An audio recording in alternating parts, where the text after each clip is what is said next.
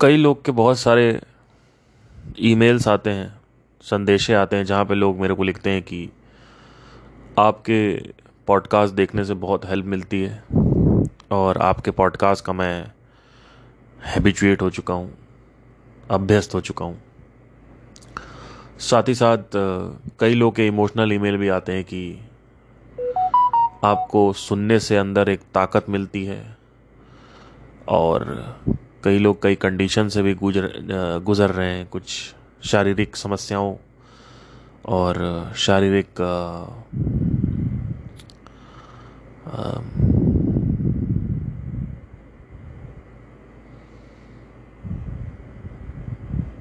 गतिविधियों से। तो वो लोग भी मेरे पॉडकास्ट सुनते हैं, उनको भी काफ़ी हेल्प मिलती है इन सब चीज़ों में। सही बताऊं तो मैंने कभी जब पॉडकास्ट चालू किया था तो मुझे नहीं पता था कि आप लोगों को कितना समझ में आएगा और कितना मेरा जो कैरेक्टर है वो अच्छा लगेगा, क्योंकि मैं बहुत स्ट्रेट फॉरवर्ड आदमी हूँ और शुरू से मैं मुँह फट रहा हूँ। जैसे कई लोग ऐसे होते हैं कि दिखाते हैं कि हम बड़ा अच्छे हैं, अंदर से बहुत परेशान होते हैं। मेरे साथ ऐसा नहीं है। अगर मैं अंदर से फ्रस्ट्रेट हूँ तो मेरे मुँह पर भी फ्रस्ट्रेशन आएगा। कई लोग दबा ले जाते हैं, वो फ्रस्ट्रेट हैं पर वो दुनिया में ऐसे दिखाते हैं कि सब कुछ सही चल रहा है, उनके चेहरे पे दिखता है, लेकिन वो तो ऐसे लोग ज़्यादा दोगुले होते हैं। मेरे हिसाब से जितना हो सके उतना ओपन रहना चाहिए। उससे क्या होता है कि आप कंप्रेस नहीं कर रहे हो अपने अंदर फीलिंग्स को। दूसरी चीज़ ये है कि आपको लगता है कि लोग शर्माएंगे, मैं अपने आप को क्यों दिखाऊँ बाहर, जैसा मैं अंदर हूँ मैं बाहर क्यों दिखाऊँ। तो अगेन ये घोंचूगिरी वाली बातें हैं। फिर ऐसे लोगों को मैं थोड़ा सा घोंचू कहना पसंद करता हूँ, क्योंकि इन लोगों ने कभी ज़िंदगी में फिगर आउट नहीं किया कि आंतरिक जीवन क्या है और अंदर कैसे रहा जाता है, अंदर के जज्बातों को कैसे हैंडल किया जाता है, ब्रेन क्या है, माइंड क्या है, बुद्धि क्या है, समझ नहीं आता। ये लोग पीएचडी कर रहे हैं, एमबीए कर रहे हैं, बीबीए कर रहे हैं, उसी में लगे हुए हैं, तो इसमें इनको समझ नहीं आता है। इसीलिए ऐसे लोगों को मैं घोंचू बोलता हूँ। तो जो घोंचू लोग हैं उनको मैं फिर से बताना चाहता हूँ कि अगर आप जैसे दबा के रखते हैं तो पहली चीज़ तो आप छुपा क्या रहे हो, ऐसा आप क्या कर रहे हो जो आप छुपा रहे हो। मतलब ठीक है मैं मेरे अंदर कुछ बुरी आदतें हैं या मैं जैसे जो मेरी फीलिंग्स हैं, जो मेरे डिज़ायर्स हैं, वो मैं दबा के रखता हूँ और उससे क्या होगा। मतलब आपके ऐसे कौन से डिज़ायर हैं, ऐसे कौन सी हैबिट्स हैं जो बाहर दुनिया में मौजूद नहीं है, जो उसमें आप अगर दिखा भी दोगे तो लोगों को लगता है कि हमारी बेइज्जती हो जाएगी या हमें कोई समझेगा नहीं, या मेरे प्राइवेट थॉट्स हैं, प्राइवेट भावनाएं हैं मेरी, मैं कैसे बताऊं, अपनी पत्नी को बताऊंगा, ये सब जो भी आप बताना चाहते हो। देखो मैं आपसे क्या कहता हूं, अगर कोई लड़की सामने से जा रही है और मुझे आकर्षण हो रहा है तो वो मेरी गर्लफ्रेंड को भी पता है कि पार्थ को अगर आकर्षण होता है तो वो बताता है, और आपको भी पता है कहीं ना कहीं कि अगर आकर्षण हो रहा है तो मैं बहुत ऑनेस्ट हूँ इस चीज़ को लेके। लेकिन बोल रहे हो कि नहीं आकर्षण नहीं हो रहा है, मैं तो तुमसे ही प्यार करता हूँ, और नहीं सर ऐसा कुछ नहीं है, जब मैं किसी को देखता हूं तो मुझे कोई फीलिंग नहीं आती है। फिर वही बात दोगलेपन वाली बात है। मेरे साथ क्या है, मैंने देखा अच्छे से कि अच्छा क्या है। अगर मैं दुनिया को बताता भी हूं कि मैं किसी स्त्री को शादी के बाद भी आकर्षित हो रहा हूं, किसी स्त्री की तरफ, तो दुनिया सोचता हम अगर मैं ये सुन लूं कि दुनिया जज करेगी। अरे भैया दुनिया भी तो यही कर रही है। आप ऐसा क्या दबा रहे हो अपने अंदर, अपनी भावनाओं के अंदर ऐसा क्या छुपाए जा रहे हो कि आपको लगता है कि खैर अपनी अपनी पर्सनैलिटी होती है। अब मैं इसमें कोई जोर ज़बरदस्ती भी नहीं कर सकता, बट मेरे हिसाब से ये चीज़ें पॉइजनस हो जाती हैं वक्त के साथ साथ। जहाँ तक मेरे साथ अनुभव हैं ये सब चीज़ें पॉइजनस हो जाती हैं, और इन चीज़ों को जितना हो सके उतना एक्सप्रेस करना चाहिए, दबाना नहीं चाहिए। जो भी आपका व्यक्तिगत विचार है। थैंक यू भैया।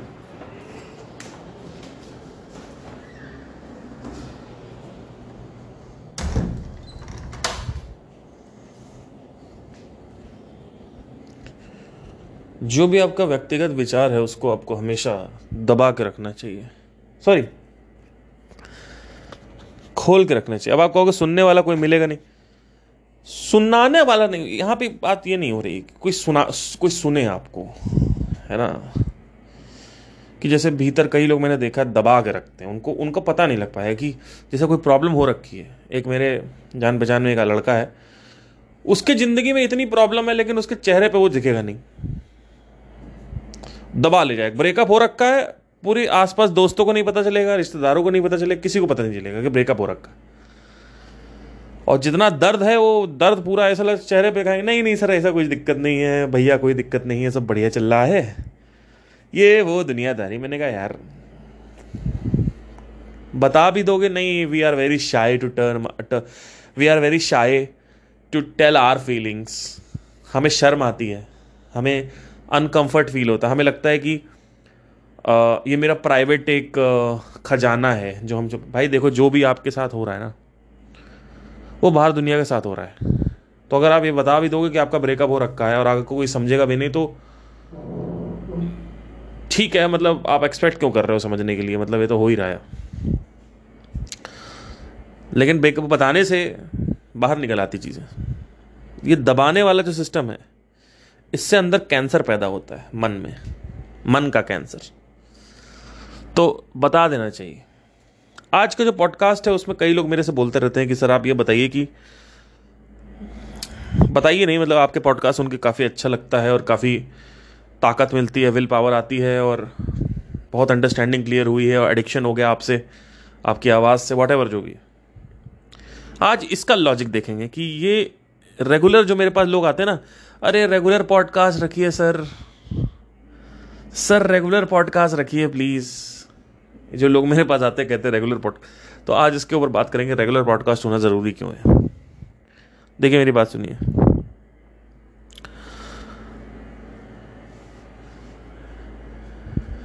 कई लोग कहते हैं रेगुलर पॉडकास्ट रखने के लिए क्योंकि कहीं ना कहीं वो इस जोन में ही रहना चाहते हैं, ये जो जोन है स्पिरिचुअलिटी का जोन और कंस्ट्रक्टिज्म का जोन और critical thinking, analytical thinking, intellectual thinking का जोन जो है इसमें रहना चाहते हैं। जब पॉडकास्ट हफ्ते में एक बार आता है तो उसमें उतना नहीं हो पाता, लेकिन अगर रोज़ आ रहा है तो लोगों को लगता है यार आज का दिन थोड़ा सही होने वाला है या जो भी है, मतलब एक जितना मैं पकड़ पा रहा हूँ कि आपका जो जोन है वो बना रहता है।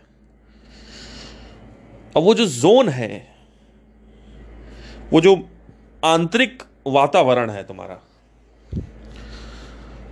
इससे एक बहुत बड़ी सीख मिलती है। जब आप किसी चीज़ के बारे में बातें करते हो तो वो टॉप ऑफ द माइंड की अवेयरनेस में आ जाता है। किसी चीज़ के बारे में अगर आप कुछ देर तक बातें कर रहे हो, not just 2 second, 5 second, 10 second, 1 minute, 5 minutes, may be let's say 15 minutes, 30 minutes, 1 hour, 2 hour, 3 hour, it will come to the top of the mind awareness. अब ये जो top of the mind awareness है इसके बारे में मुझे कैसे पता चला, थोड़ा सा एक किस्सा बताऊंगा तो इसको और बेटर से समझ में आएगा। जैसे कि आप जानते हैं कि मैं एक डिजिटल मार्केटर हूं और सेल्स और मार्केटिंग को लेके मजबूरन मुझे संगीत से मोड़ लेके सेल्स एंड मार्केटिंग की तरफ आना पड़ा, क्योंकि कहीं ना कहीं वो जो संगीत है वो पे ऑफ नहीं कर रहा था। ओरिजिन स्टोरी ये है इसकी। और मेरे जैसे बहुत सारे लोग जॉब करने लगे, लेकिन 2019 में मुझे पता था कि अब मुझे अगर कुछ करना है संगीत में तो अपना ही कुछ करना पड़ेगा, रैदर देन कि मैं बॉलीवुड का और रियलिटी शोज़ का चक्कर लगाऊं, जहाँ पे बहुत शोषण है, सुसाइड है, मर्डर है, बहुत सारी चीज़ें। तो जब मैं सेल्स एंड मार्केटिंग में कुछ पढ़ रहा था तो there was something called as follow up. जैसे फॉर एग्जाम्पल आपका कोई इंश्योरेंस में आपने बोल दिया हाँ मुझे इंश्योरेंस चाहिए, तो वो लोग कॉल करते रहते हैं आपको, इंश्योरेंस ले लो, इंश्योरेंस ले लो, इंश्योरेंस ले लो। या आपने कहीं बटन दबा दिया, कुछ क्लिक कर दिया कि मुझे क्रेडिट कार्ड चाहिए, तो क्रेडिट कार्ड का कॉल आने लगेगा, क्रेडिट कार्ड ले लो, क्रेडिट कार्ड ले लो, क्रेडिट। तो एक तरीके से ये बहुत चीप और वाहियात हरकत है फॉलोअप करने की, बट ये भी एक फॉलोअप है। इसमें भी 1% लोग कन्वर्ट हो जाते हैं। मतलब अगर मान लीजिए 1,00,000 कॉल्स गई हैं तो उसमें से 1% लोग कन्वर्ट हो जाएंगे कि हाँ ठीक है क्रेडिट कार्ड चाहिए, ठीक है कोई इशू नहीं। उस हिसाब से सेल्समैन को कमीशन मिलता है। यही फॉलोअप जब मैंने पढ़ना चालू किया, इसका साइंस क्या है बेसिकली। अब मेरे पास जैसे कोई आया कि मुझे लाइव बैंड चाहिए, मेरी शादी में, मेरी एनिवर्सरी, मेरा बर्थडे पार्टी है, मेरा ये है, मेरा धीम धड़ाका जो भी है। अब आप जानते हैं कि मेरा अभी जो करंट बिजनेस है, जिसमें एक वन ऑफ द अभी 2 बिजनेस मेरे चल रहे हैं साथ में, जिसमें से एक बिजनेस जो भी ज़्यादा सक्रिय है वो है लाइव बैंड का बिजनेस, जिसमें से मैं कुछ 4-5 लोगों में से पूरे इंडिया में आता हूँ कि मैं अपने ही बिजनेस को खुद लेके आ रहा हूँ। मैं किसी इवेंट कंपनी के साथ टाई अप नहीं हूँ, मेरे साथ ना ही मेरे पास कोई आर्टिस्ट मैनेजमेंट कंपनी, और अगर आती भी है तो मैं उनके साथ काम नहीं करता। क्यों नहीं काम करता बताता हूँ, इसका भी रीज़न है। पहली चीज़ तो उसमें चैनल आ जाता है बीच में, तो पैसा बहुत ज़्यादा लग जाता है। तो आधे मतलब 1,00,000 रुपए की अगर क्वेरी है तो हमारे हाथ में से 20,000 आएगा, 80,000 रुपये वो इवेंट मैनेजमेंट कंपनी ले जाएगी, फाउंडर जो उनके होंगे। उसके बाद भी आई हेट देम, मतलब I really hate. Let me tell you one thing, people who are listening from music background and into spirituality, let me tell you something. मेरा आगे फ्यूचर में प्लान है कि मैं खुद के अपने पर्सनल कॉन्सर्ट्स करूं। अब उस कॉन्सर्ट को करने के लिए भी, जैसा कि आप जानते ही हैं, जितना मैंने आपको बता रखा है, कि आपको एक यूनिक प्रेजेंटेशन स्टाइल चाहिए कि आप अलग क्या कर रहे हो, वट एवर जो भी है। तो मैं उसमें नहीं आऊँगा, बिकॉज क्यों कैसे क्या। अगर जब मैं पर्सनल कॉन्सर्ट्स करूँगा अपने, तो मैं इवेंट कंपनी को हायर नहीं करूँगा, अपने साथ एसोसिएट नहीं करूँगा। मेरे अंडर में मैनेजर्स हायर होंगे, और ये एक उल्टा तरीका हो जाएगा। Instead of event management company hiring the singers, in fact the singers also can hire the managers. And not just about hiring, it's not just about hiring, it's about the entire thing has to be noted, and what is the pathway has to be noted by the singer. मतलब क्या है कि जैसे कहीं show हो रहा है तो उसके लिए मार्केटिंग कैसे करनी है, मैनेजमेंट कैसे करना है, कोई फॉल्ट हो गया तो क्या करना है, कोई फॉल्ट नहीं हुआ तो क्या करना है, वो जो सीईओ है, जो फाउंडर है, उसको पता होना चाहिए। तो as a singer you can be a founder और a CEO,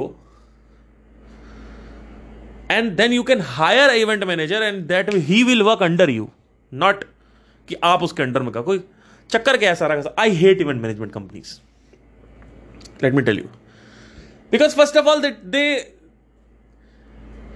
are the pieces of shit, let me tell you. They don't care about the artist. Out of 1 lakh rupees they will keep 80,000 rupees. Number 2, Number 3, they will delay the payment. That is the worst thing. आज तक मेरे साथ कम से कम 30-40 लोग काम कर चुके हैं पिछले 2 साल में। Never have I ever delayed anybody's payment. Payment मेरे पास आई, मैंने अगले तुरंत मैं पेमेंट मैंने उनको दी। यहाँ साला पेमेंट आएगी, पेमेंट मिल ही नहीं रही है। कल आना, कल दे देंगे, परसों दे देंगे, तरसों दे देंगे। अरे साला, it's very I really get annoyed talking about all these things, you know, really. That's why I hated them. I don't like them. And उसके बाद पता है क्या होता है, आप एक कंपनी के साथ जुड़ते हो, अपनी प्रोफाइल भेजते हो, उनसे प्यार करते हो, उनसे अटैचमेंट बनाते हो, उनसे एक एक्सपेक्टेशन रखते हो, वो किसी और सिंगर को भेज देंगे किसी और बैंड को भेज देंगे। तो उनको आपसे मतलब नहीं, आपके करियर से मतलब नहीं है। Same goes with any kind of business. अभी रिसेंटली ओला वालों ने काफ़ी कंप्लेन करी कि 30,000 ही मिलता है, 35,000 रुपये महीने की तनख्वाह है, साला ओला पैसा नहीं देती। क्यों नहीं देती पता है? ओला अगर चाहे तो 50-50,000 रुपये सबको दे सकती है, लेकिन क्यों नहीं? बेरोजगारी इतनी है, इतने लोग काम करने के लिए रेडी हैं कि आप 10,000 में काम करो 10,000 में भी लोग आ जाएंगे। और यही स्विगी वालों के साथ भी, यही जोमेटो वालों के साथ भी है। उनकी जो पेमेंट है 10-15 हज़ार की पेमेंट है, तो कंप्लेन वो गाली बकते रहते कंपनी को, पूरे टाइम वो कंपनी को गाली बकेंगे। ब्लिंकिट वाले, ये इंस्टामार्ट वाले को सब गाली बकते रहेंगे कि साले पैसे नहीं देते, ये नहीं करते। मैं बैठता हूँ उनके साथ, बात कर चुका हूँ मैं ओला वालों के साथ, बात साला पैसे इसमें कुछ आता नहीं, ये नहीं आता, वो नहीं आता, कोई कमीशन नहीं है, ये नहीं है, वो नहीं है, कोई कमेंट। और फिर भी छोड़ नहीं पाएंगे, कोई है ही नहीं कुछ करने के लिए, आखिरी ऑप्शन है उनके पास वही। तो बेरोजगारी इतनी, लोग इतने हैं कि वो कंपनी ने गिरा दिया पैसा। ऐसे ही यहाँ पे आर्टिस्ट लाइन में आर्टिस्ट इतने हैं कि कंपनी को कोई मतलब ही नहीं, वो किसी और आर्टिस्ट को हायर कर लेगी। सेम अरिजीत सिंह के साथ नहीं हो सकता, सनम के साथ नहीं हो सकता, बड़े बड़े सिंगर्स हैं, सोनू निगम के साथ नहीं हो सकता। क्यों नहीं हो सकता?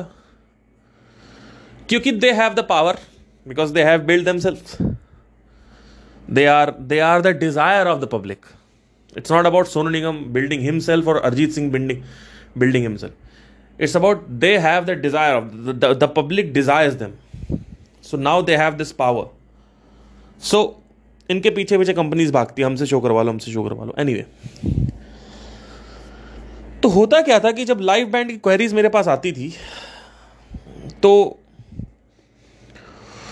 मैंने ये चीज़ पढ़ी थी कि जब आपके पास कोई क्वेरी आती है तो पहली बार में वो कन्वर्ट नहीं होती, वो अपने रिसर्च मोड में आ रही होती है। आपसे पूछेगी पैसा, उनसे पूछेगी सबसे पैसा पूछेगी, फिर किसी से कन्वर्ट होगी। तो फॉलोअप लेते रहना पड़ता है। अब फॉलोअप से क्या होता है कि आप उसके टॉप ऑफ द माइंड में रहते हो। जैसे फॉर एग्जांपल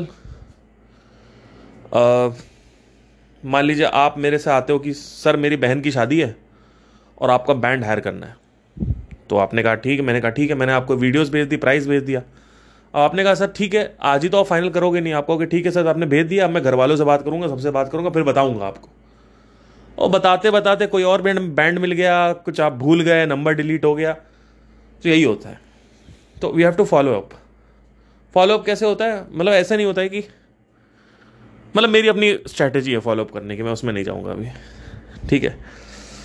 तो उससे क्या होता है, top of the mind awareness बनती है। अब जब ये चीज़ मुझे पता चली तो मुझे लगा कि यार ये चीज़ तो हर जगह है। मतलब अगर आप कोई चीज़ कंज्यूम कर रहे हो तो उसकी डिज़ायर जो है वो ऊपर आ जाएगा उसका, और आपका जो फोकस है, जो ध्यान है, वो उसी तरफ चला जाएगा। सो ध्यान का और टॉप ऑफ द माइंड में जो इन्फॉर्मेशन पड़ी है उसका बहुत बड़ा कनेक्शन है, अटेंशन का और इन्फॉर्मेशन का। तो अगर मान लीजिए आप सोशल मीडिया चला रहे हो तो टॉप ऑफ द माइंड में आपके क्या आ जाएगा? Social media. अब आपका फोकस जो है वो हर जगह से हटकर सोशल मीडिया की तरफ चला जाएगा। तो अल्टीमेटली आदमी सोशल मीडिया में ही ट्रैप रहता है, because of this reason only, because he is using the social media again and again. That goes in to the top of the mind and what ever is in the top of the mind action will decide according to that. जो भी top of the mind में information होगी उसके अनुसार आपकी जो actions होंगे वो अपने आप डिसाइड हो जाते हैं। जैसे मेरे पॉडकास्ट लोग सुनते हैं तो उसका सबसे बड़ा रीज़न यही है, रोज़ कहते हैं रोज़ करो, उसका रीज़न यही है कि टॉप ऑफ द माइंड जो है ना वो सच बैठा रहना चाहिए। सत्य की बातें अगर टॉप ऑफ द माइंड में बैठी रहती हैं, जो कंस्ट्रक्टिज्म है, मीनिंगफुलनेस है लाइफ में, instead of social media you are listening this which is great, because constructivism की बातें जो हैं, कुछ नया सीखने को मिला और लाइफ में ग्रो करने की बातें जो कर रहा है उसके साथ अगर आप रहोगे तो आप भी ग्रो करोगे। इट्स ऑल अबाउट संगत and top of the mind, कि अगर संगत की रंगत भी हो गई, वो भी top of the mind awareness से ही कनेक्टेड है। संगत की रंगत होती है, जैसी संगत वैसी रंगत, ये भी टॉप ऑफ द। सो एक और एग्जाम्पल लेता हूँ इसमें, जिसमें और आपको बारीकी से समझ में आएगा। जब आदमी मरता है तो उसके कान में जाके बोलते राम राम राम राम राम राम राम। उसका सबसे बड़ा रीज़न यही है कि आखिरी वो एक विचार क्रिएट हो जाए राम का, और राम एसोसिएटेड है अच्छी फीलिंग से, तो आदमी को आखिरी टाइम पे एकदम भगवान का नाम लेने से अच्छी फीलिंग हो जाए। उससे क्या होगा? जो पोस्ट डेथ सिचुएशन होती है इंसान की, अब वो इंसान नहीं रहता, उसके संस्कार अभी भी पड़े हुए हैं, मरने के बाद वहाँ पे। उन्हीं संस्कार को वासना भी बोलते हैं, बिहेवियरल टेंडेंसीज, और संस्कार भी उसी को बोलते हैं। संस्कार मतलब सारी मेमोरीज जो हैं वो अभी एम्बेडेड है उसमें, और जो हैबिट्स हैं जो चेंज नहीं कर पा रहा आदमी उसको वासना बोलते हैं। तो वासना और संस्कार दोनों पड़े रहते हैं ऑलरेडी, वो डिलीट नहीं होते। वो एक है कॉमन कॉन्शियसनेस, और जो कि हमारे और आप में सब में बराबर है। लेकिन हम अगर ये कहें कि मेरी मेमोरी आपकी मेमोरी से बराबर है तो वो गलत हो जाएगा। तो मरने के बाद मेमोरी जो होती है वो भी स्थिर रहती है, और उस मेमोरी में पड़े होते हैं संस्कार, और उन संस्कारों के हिसाब से वासनाएं बनती हैं। तो कैसे भी करके एक अच्छी भावनात्मक सिचुएशन क्रिएट की जाए राम राम बोल के, जिससे एक आदमी को पोस्ट डेथ सफरिंग कम हो। पर ये पॉसिबल नहीं है, चाहे आप कितना भी राम राम राम बोल लो। जिस आदमी ने अपनी पूरी जिंदगी में वासनाओं का मोमेंटम बना रखा है, सेक्स का मोमेंटम बना रखा है, भोग विलास इंद्रिय तृप्ति का मोमेंटम बना रखा है, तो वो मोमेंटम एकदम से राम राम बोलने से डिसरप्ट नहीं होगा, क्योंकि उसकी हैवी मोमेंटम बहुत हैवी है। एक ट्रेन है, बहुत भारी ट्रेन है, एक पत्थर है, बहुत भारी पत्थर है, ऊपर पहाड़ से नीचे फेंक दिया गया है, और वो खिसलते हुए आ रहा है। वो आप बीच में उसमें डंडा लगा रहे हो, कह रहे हो राम राम राम, नहीं रुकेगा वो। तो पूरे जीवन जिसने सत्य की बातें करी, और उस सत्य की बातें करने से उसके डिजायर जो है वो डिसॉल्व हो गए, उन डिजायर का उसके ऊपर कोई रोल नहीं है। वो जब चाहे तब टी शर्ट की तरह डिजायर को उतार सकता है। तो वो व्यक्ति के जो संस्कार हैं वो उसके ऊपर हावी नहीं होंगे, और वासना होगी नहीं। वासना होगी नहीं तो पोस्ट डेथ कोई सफरिंग नहीं होगी, चाहे अकाल मृत्यु मरे, चाहे पूर्ण मृत्यु मरे। इसी वजह से ये एक बहुत बड़ी चीज है कि top of the mind awareness कहां पे ऑटोमेटिकली अगर आपकी डेथ हुई है तो जो भी आपका मोमेंटम बना हुआ है अभी तक, वो momentum top of the mind awareness में कंसीडर किया जाएगा ऑटोमेटिकली। तो अगर आप बहुत मेरे मम्मी, मेरे पापा, मेरे बच्चे, मेरी बीवी, मेरा पैसा, हाय मेरी कार, हाय ये, हाय वो, ये सब वल्गैरिटी में आता है। ये सब जो है हाय ये, हाय वो, मेरा ये, मैं छूट ना जाए, ये ना हो जाए, ये सब वल्गैरिटी में आता है। ये सब परेशान करेगा। और जिस आदमी के अंदर ये है कि वो कौन है, मैं कौन हूं, हु एम आई, तो जब उसको ये पता चल गया वो कौन है, तो उसके ये पता चल गया कि मैं इस ब्रह्मांड का सोर्स हूं। अब जब आप ब्रह्मांड के सोर्स की कुर्सी पे बैठे हुए हो, तब आपके डिजायर आपके ऊपर हावी नहीं हो सकते, चाहे कुछ भी हो जाए, क्योंकि आपको उसकी रियल मीनिंग दिखने लगेगी। अभी ये दुनिया एक कंडीशनिंग क्रिएट करती है कि आपके डिजायर ही सब कुछ है आपके लिए, कि डॉक्टर बनो नहीं तो तुम चूतिए हो, कि साइंटिस्ट बनो नहीं तो तुम बेवकूफ हो, कि ये बन जाओ नहीं तो तुम ये हो, तुम। तो ये दुनिया एक झूठ में जी, अपने खुद के संसार में जीती है। एक है वास्तविक संसार और एक है काल्पनिक संसार। इस काल्पनिक संसार को माया बोलते हैं। ये काल्पनिक संसार बनता ही इसी वजह से है क्योंकि लोगों को कोई चीज अचीव नहीं हुई होती है, और उसके बारे में वो जो स्वप्न देख रहे होते हैं, जो ड्रीम देख रहे होते हैं, जो प्री कंसीव्ड बिलीफ बना के चल रहे होते हैं, उस बिलीफ को माया कहा गया है। उनको ये लग रहा होता है कि ये जो मिल जाएगा तो उनके जीवन में जो संतुष्टि है वो आ जाएगी, जबकि ऐसा कुछ भी नहीं है। तो जो बहुत इंटेलिजेंट आदमी होता है वो सब कुछ भोग के पहले ही देख लेता है। 23 साल की उम्र में मुझे पता चल चुका था कि लड़कियों में सुख नहीं है, दारू मदिरा इसमें सुख नहीं है। ऑल्दो हैबिट है, मैं उसकी बात नहीं कर रहा हूं, पर I don't consider my self extracting the pleasure. I just drink because I don't think so कि ये अभी ऐसा भी कुछ प्रॉब्लम हो गया कि इसको छोड़ने वाला है। तो occasionally I drink it. See, just to tell you, एक आदमी है बर्थडे केक चॉकलेट खाता है, समझना, कभी कभी खा लिया ठीक है, अच्छा लगता है, लेकिन एक आदमी खाए ही जा रहा है और उसको आदत पड़ी हुई है और उसको एडिक्शन हो रखा है उस चॉकलेट का। तो दोनों ही खा रहे हैं, लेकिन एक खा रहा है ठीक है हो गया, आगे मिल गई तो ठीक है, नहीं मिली तो भी ठीक है, और एक है कि भैया चॉकलेट होनी ही चाहिए, तो कंपल्सिवनेस है। There is something called as compulsive disorder. तो कंपल्सिव एक्टिविटी हो रही है, वो प्रॉब्लम है, दारू पीना प्रॉब्लम नहीं है। जब आप कंपल्सिवली पी रहे हो कि अरे यार मुझे अब आज मेरे को अच्छा नहीं लग रहा, अब मुझे दारू चाहिए, ये प्रॉब्लम है। कि यार अब मेरा मूड नहीं सही, मेरे को दारू चाहिए, ये प्रॉब्लम है। मुझे खुशी चाहिए तो उसके लिए दारू चाहिए, ये प्रॉब्लम है, ठीक है। सो हैविंग सेड दैट,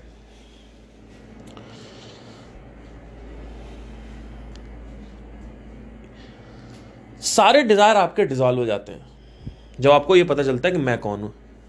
उन डिजायर को आप टी शर्ट की तरह जब चाहो तब उतार सकते हो, जब चाहो तब आप पहन सकते हो। तो ऐसा आदमी अगर मर भी जाता है, अकाल मृत्यु भी मरता है, तो उस आदमी को उतनी तकलीफ नहीं होती, क्योंकि उसके संस्कार अभी वहां पे वो नहीं है, सक्रिय नहीं है। अब इसी वजह से मैंने ये काउंटर वीडियो बनाया था संदीप महेश्वरी के ऊपर, क्योंकि डायरेक्ट जंप ले लिया कि एक तरफ है कॉमन कॉन्शियसनेस, उसके बाद मन आ गया, उसके बाद बुद्धि आ गई, और उसके बाद क्या आ गया, इंद्रियां आ गई और शरीर आ गया। तो मन और शरीर आ गए मोटा मोटा, उसके बाद सोल आ गई, जबकि ऐसा नहीं है। एकदम से कोई चीज थूल से सूक्ष्मी तरफ नहीं जंप लेगी। एक पॉइंट आएगा जहां पे फिजिकलिटी गायब हो जाती है, जबकि आप जो कि आपको महसूस भी है कि क्योंकि आपके विचार मेरे विचार जो है वो कभी, मैं आपके विचारों को पता नहीं लगा सकता, मैं आपकी शक्ल देख के बता सकता हूं कि आपके शक्ल का कलर कैसा है, पर आपके विचारों की फ्रीक्वेंसी कैसी है या प्रकार कैसा है मैं नहीं बता सकता। तो ग्रॉस से सटल दो चीजें आपके पास हैं। फिर तीसरा आता है प्राण, दैट इज एनर्जी। आज मुझे एनर्जेटिक लग रहा है, आज कम लग रहा है, दैट इज देयर। फिर चौथा एक और लेवल है, पांचवा एक और। तो ऐसे धीरे धीरे नीचे जाता है मामला। जब आदमी मरता है तो क्या होता है, जो संस्कार होते हैं वो बाकी के तीन शरीर में। तीन शरीर का मतलब ये नहीं कि फिजिकल शरीर है, शरीर बोला गया समझने के लिए, ठीक है, तो उसमें मौजूद है। अब क्या हुआ कि ये समझाया नहीं। अब जब ये समझाया नहीं आपने और आपने डायरेक्ट जंप ले लिया, तो या तो आप बहुत बड़े कंफ्यूजन में हो और या तो आप बताना नहीं चाहते, और अगर बताना नहीं चाहते तो क्यों नहीं बताना चाहते, क्योंकि ये तो एक बहुत बड़ा कंफ्यूजन क्रिएट कर देगा, क्योंकि डेथ को लेके बहुत बड़ा क्वेश्चन मार्क है लोगों के अंदर।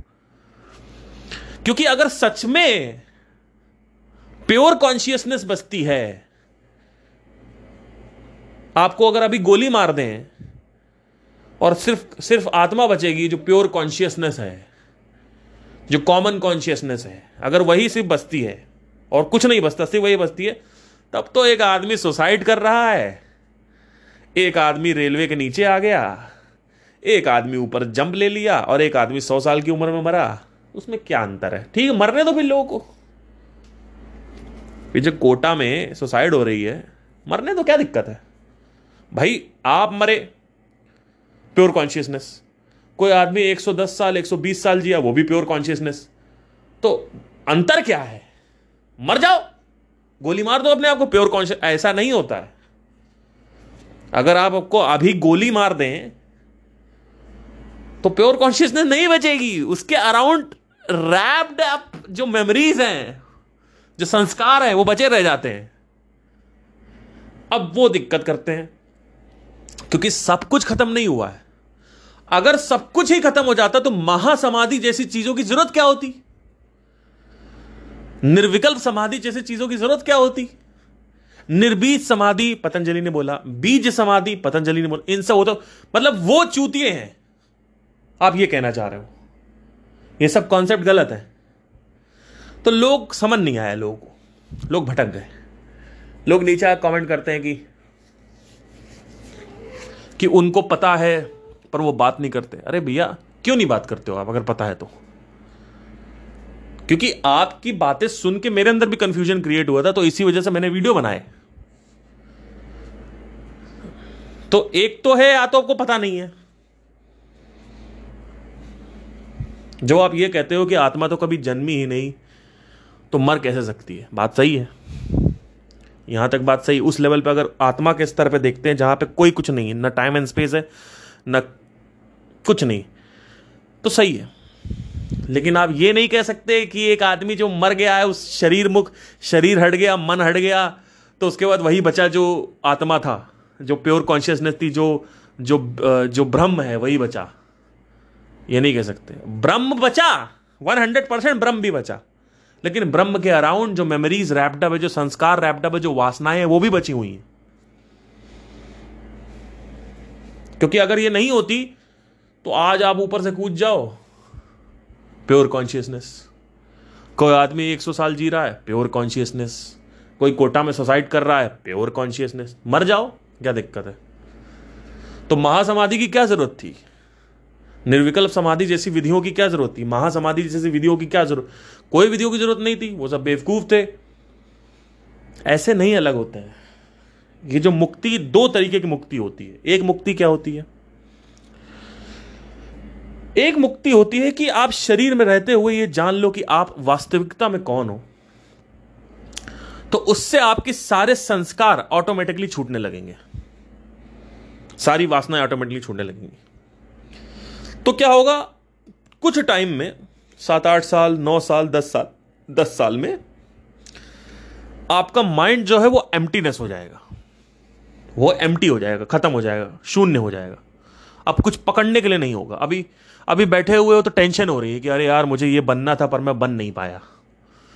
मेरे साथ ऐसे कोई टेंशन नहीं है।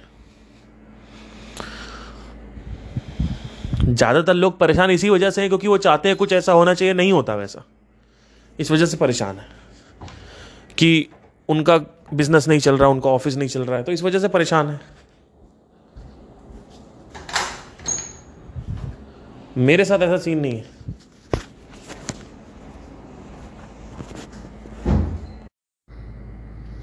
तो चक्कर सारा का सारा यही है कि इसमें देखिए, अब इसमें क्या है ना कि अगर आप फर्दर इन्वेस्टिगेट करेंगे तो आप समझेंगे कि इसमें एक आदमी ने इसके बारे में बात नहीं करी है। जितने भी लोग हैं आज तक, जितने भी गुरु हैं, सब ने बात करी है। इनफैक्ट कृष्णमूर्ति ने भी ये बोल दिया है, और मैं आपको ये बता के डराना नहीं चाहता, बट उन्होंने ये भी बोला है कि मीडियम जो होते हैं ना, जैसे आपने देखा होगा लोग बुलाते हैं घरों में, हाथ पकड़ते हैं और फिर कहते हैं पूछो क्या पूछना है अपने मरने वाले से, और वो फिर पूछते हैं, कहते हैं ऐसा कुछ पूछो जो आपको और उसको ही पता हो। तो फिर वहाँ से जवाब आता है कि जो मीडियम होता है, मीडियम बॉक्स, उससे जवाब आता है वही चीज़। तो ये भी कृष्णमूर्ति कर चुके हैं और ही वॉज शॉक्ड। सो इसके ऊपर भी वीडियोस हैं कृष्णमूर्ति जी की, और जब मैंने देखा तो मैंने कहा ये बताओ ये बात हो गई, मतलब इन्होंने ऐसी बात कर दी। और मतलब कृष्णमूर्ति जैसे लोग जब अगर ऐसी बात कर रहे हैं, कृष्णा ने बोला, सब ने बोला, तो बहुत सारी चीज़ें, ऑलमोस्ट चीज़ें लोग समझ नहीं पाते। लाइक ऐसा नहीं कि कोई कॉन्शियस बीइंग है जो प्रेजेंट रहता है, ये थोड़ा सा गड़बड़ रहता है लोगों के अंदर कि कोई एक है उसको पता। There is something called a stream of consciousness. सब कुछ एक मेमोरी है, सब कुछ एक ब्लॉक है, उसमें सब कुछ स्टोर्ड होता है। जब कोई मर जाता है और आप जब ऐसे मीडियम से उसको बात करते हो तो ऐसा नहीं बोलता हेलो कैसे हो, बोलते हाँ बढ़िया हो कैसे हो, ऐसा नहीं होता, इस तरीके से नहीं होती बातें। ये होती है कि आप मेमोरी, जो स्मृति है, उस स्मृति को एक्सेस कर सकते हो, और वो बड़ी दिलचस्प चीज़ है। अगर आप ध्यान से देखें तो क्या होता है इसमें, तो यही सब चीज़ें होती हैं। लेकिन इसमें फर्दर जाने से अच्छा है कि आप ये समझें कि हु एम आई, मैं कौन हूँ, तो ये होता है। तो top of the mind awareness जो है इस तरीके से काम करती है कि बेसिकली आप हमेशा अपने माइंड में सत्य को सबसे ऊपर रखें। फिर आप धीरे धीरे जैसे जैसे आप काम करते जाओगे तो वो सत्य नीचे आने लगता है, डिज़ोल्व होने लगता है, वो बड़ी खतरनाक चीज़ है। इट्स लाइक समंदर में कुछ ऊपर आया एकदम से वो नीचे आने लगा, फिर आप एकदम से भटक जाओगे, आपका फोकस हट जाएगा, कहोगे कि यार नहीं अब मैं वापस, मेरा अध्यात्म की तरफ से फोकस हट रहा है। वो फोकस इसी वजह से हटता है because top of the mind awareness ख़त्म हो गई। तो thank you, take care and I hope आपको समझ आया।